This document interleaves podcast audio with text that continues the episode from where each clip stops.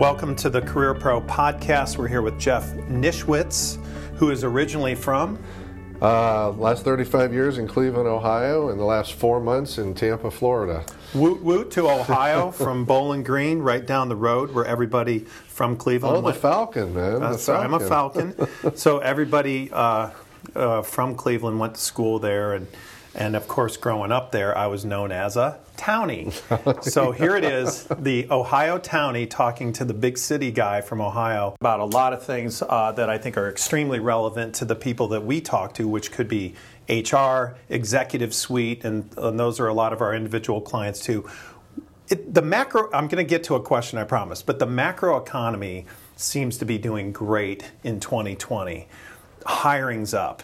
Record numbers in some cases, but in between the lines, what are you seeing? What needs to change in terms of people and leadership? Anything, or are we just doing great? No, we're terrible. We're terrible. I'll give you six letters that answer the question.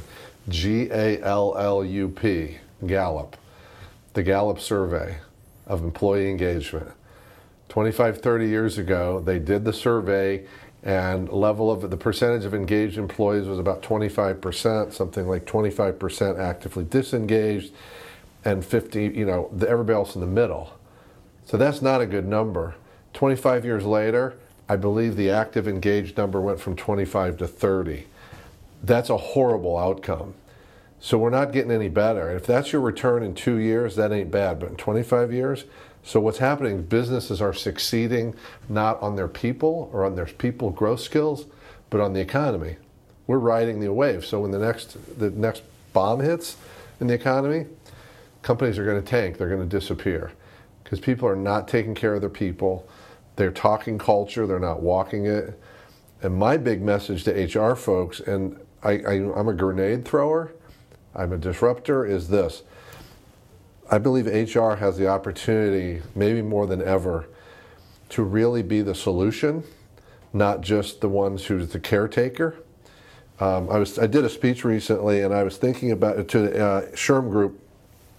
I was thinking about you've talked around the country to different SHRM meetings, SHRM groups. You were at ours recently in 2019. So I really enjoyed your talk. I think you definitely got some people thinking. I did. I shook them up. I like to shake them up. It's about shaking the snow globe. Yeah, I speak at local chapters, national conferences.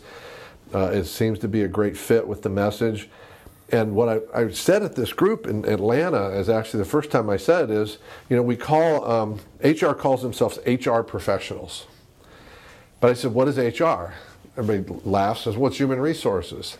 And I said, what if actually we took it to a different level and said it's human resuscitation professionals? What if HR people, and I believe this, these professionals have the opportunity to resuscitate culture, people, and organizations? Because they're right in the front lines. The problem is, in most organizations, HR does not have a seat at the leadership table. It is very rare. Typically, even if they have a senior title, they're feeding information to the C-suite. The C-suite can make decisions from. They don't have a seat at the table. The reason is because leaders in organizations don't see HR as high value. They still see it as overhead. Go take care of the stuff. Take care of compliance. Take care of benefits. There's a lot of strategic HR professionals. They don't have a voice. My message is no one's going to give it to you. Claim your voice. And I said something at a conference in Wisconsin last month that they had to ask me if I said it, if they really heard it this way. What I told them was the larger your organization, the more power every individual has to change the culture. You have more power than the CEO because the CEO can send a message downhill, but change happens in the trenches.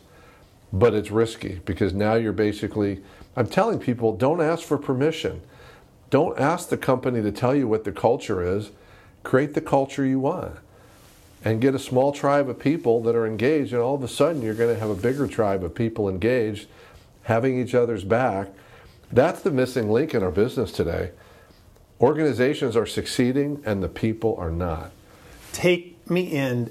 Give me an example of this. Go into your snow globe and take me into like what really happens, like real life inside a company, because what I hear from HR people, of course I've read the magazine, and they always want a seat at the table, and a lot of the thematic things in the SHRM magazine that's printed every month, I get a nice copy of, and I love the articles, is that, you know, here's how to take a seat at the table. We should take a seat at the table, but what's physically going on? What do you see when you look into that globe of that corporation that needs to change? What are the leaders doing? What's HR? Is HR just mired in its details and is afraid to take this transformational, you know, because we're in the trenches, here's what needs to change up the line, because they'll get in trouble? What's happening and what should happen? I think there's always fear is involved.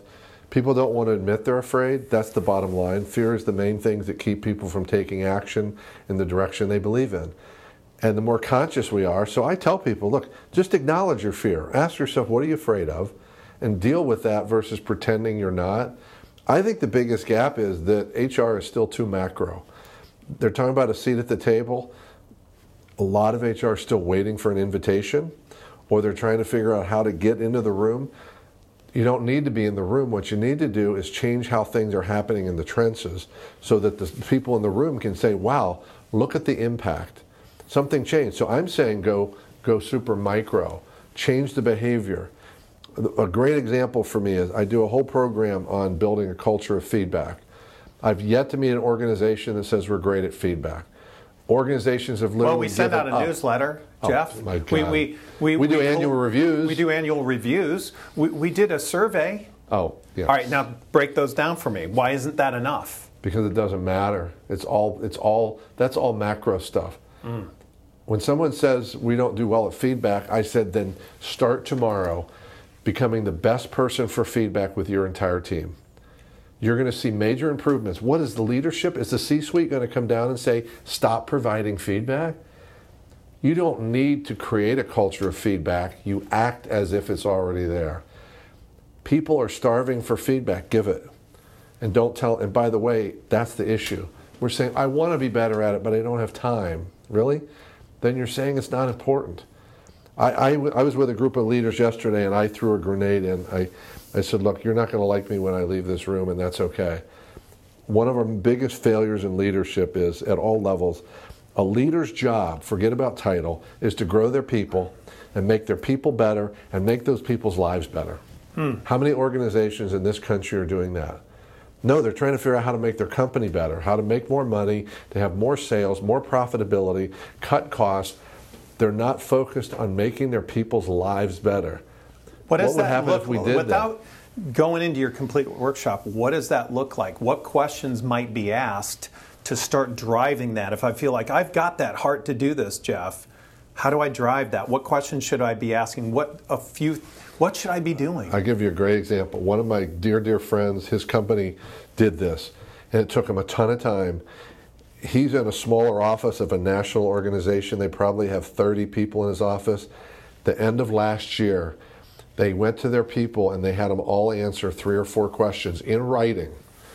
In writing. It wasn't just a discussion. It wasn't just a clicky feedback form. Oh, no. It was intent. In fact, one employee only gave like 1-sentence answers. They let him go at the end of the year because they said he doesn't care about his own future. Everybody else wrote long notes about where do you see your career? What exactly do you need to get there? What are your dreams? Not your job. What are your dreams in your life? Wow. And then the other question was, what are the things that we could fundamentally change to make your experience more memorable here? And then every employee had a 2-hour meeting with the president. Well, Jeff, we just don't have time for that at our company. There's so much going on. You know. He said it was the best thing he's ever done in his life. Really? He sat down with his people. He said he had people in tears telling the story about what they really cared about and saying, I didn't think anybody here cared. And by the way, what's awesome about this is I would have told you before they did that they were in the top 1% of companies in terms of how they treat their people. So they just went to another level. They went to another level. Wow. The people who have the great companies that build great teams of people invest crazy amounts of time and money in their people, and everyone else says, I'm too busy. So bring me back to today. What's going on when we're just on that sheer drive for profitability, products out the door, complete this project? We're in this Dilbert world. You know, everything matters, especially the quarterly bottom line. So if it's public, our stock can go up. Is that the dysfunction that's going on? Well, I'm going to stay away from the public because the public companies have a lot of challenges that the private companies don't. I worked for a public company a number of years ago in a BD role, and I saw it from the inside. They can't take risk because they can't take risk that has a long-term return. They can try and change things, but they got to get a return in a quarter.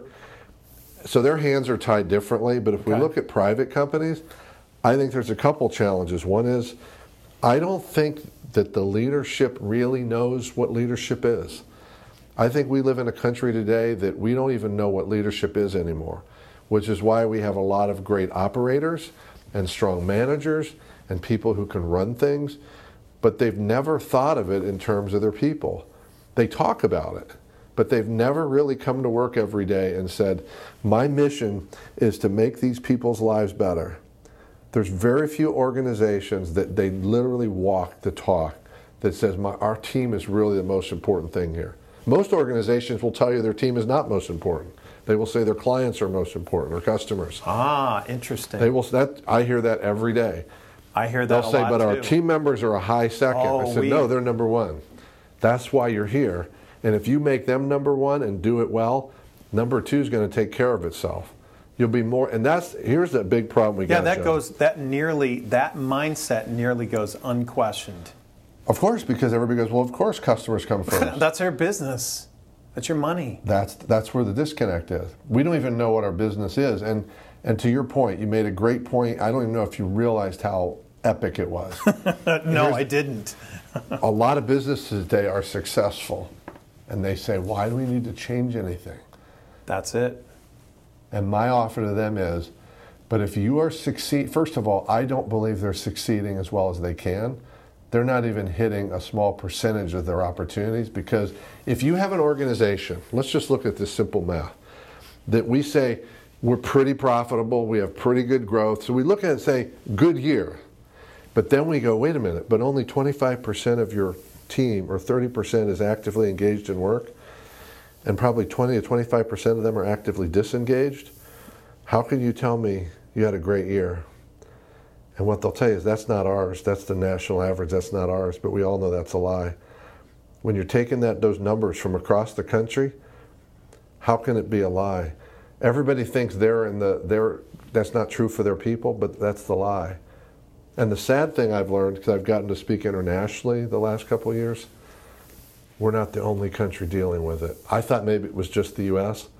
I was in Germany in October, and I stood up and I told them about some of the issues, and I said, now tell me, is this an issue here or not? And they all, oh yeah, nodding their head. So it's not just a U.S. culture thing. It's first world. It's a first world issue. We have business success, but I judge they're failing because their people are not having good lives. Their people. How many people do you know? Think about that. Talk about how great their work experience is. Very few, but the companies that I think of in North Carolina that I've related to or talked to the folks, even people in outplacement or transition, the kind of thing that we help with primarily here at CareerPro, is that maybe they leave a boss at a great company, but there are very few people who come to me and or I've talked to who say, it's going to be really hard to leave this company. I'm so tied in because of the relationships that I've built and because they've stood by me through so much. One company that did, with one of my clients, she long story short, she got into a career change and transition, and she really didn't want to make a pretty big change in her career, and we really encouraged her to do it. She goes with this next company. This next company happened to be in the medical space, and she had to undergo clinical trials and some other things for breast cancer. They didn't just put the slogan on their website. They stood with her through this unbelievable, challenging time. They even brought her out. She wanted to speak to other people, and gave her part of her job became maybe a quarter of her job was motivating other parts of the workforce how to stay engaged, how to bring, a very debilitating situation to work but still thrive, and they gave her time off for clinical trials. Essentially, they saved her life. But they didn't just use it to build up this commercial for their company culture. She wanted to do that. She wanted to give back. But when they walked the walk, and then other people saw how much they did that they didn't have to do, it just built so much rapport. And that company is still thriving today.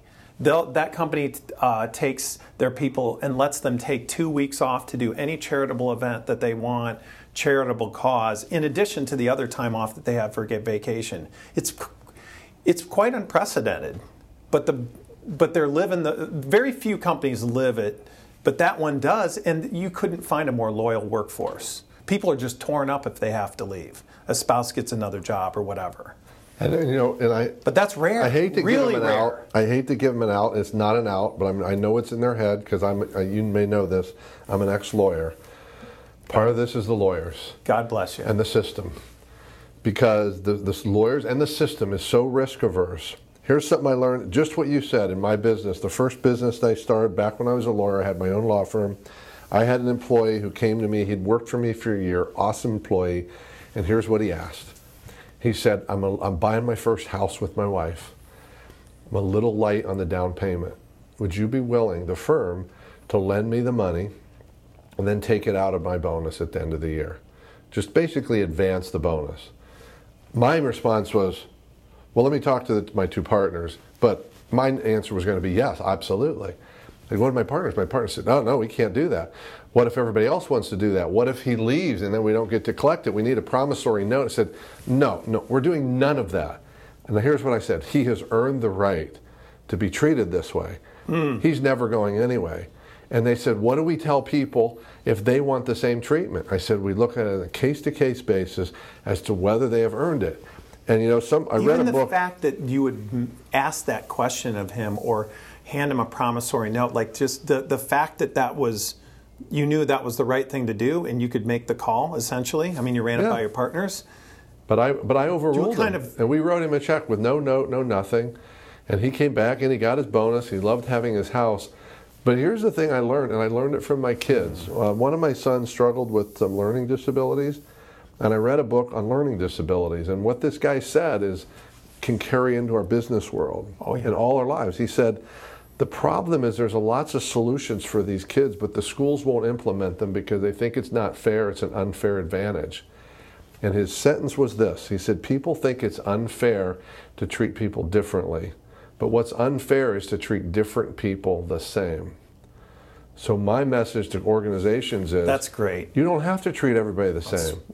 Treat them with dignity and respect, absolutely. But some people are going to have different situations, and you don't have to, not for everybody. But here's where the law comes in. Someone says, wait a minute, I'm going to argue about that. You know what, maybe they will, but leadership is about taking a risk, and leadership is about doing the right thing. And my big message to people in HR and leadership is start doing the right thing. You know what you want to do, but then you get caught up in this story and someone convinces you in this, no, do the right thing. Because when we do the right thing, it's almost always people-centric. The right thing is usually people-centric.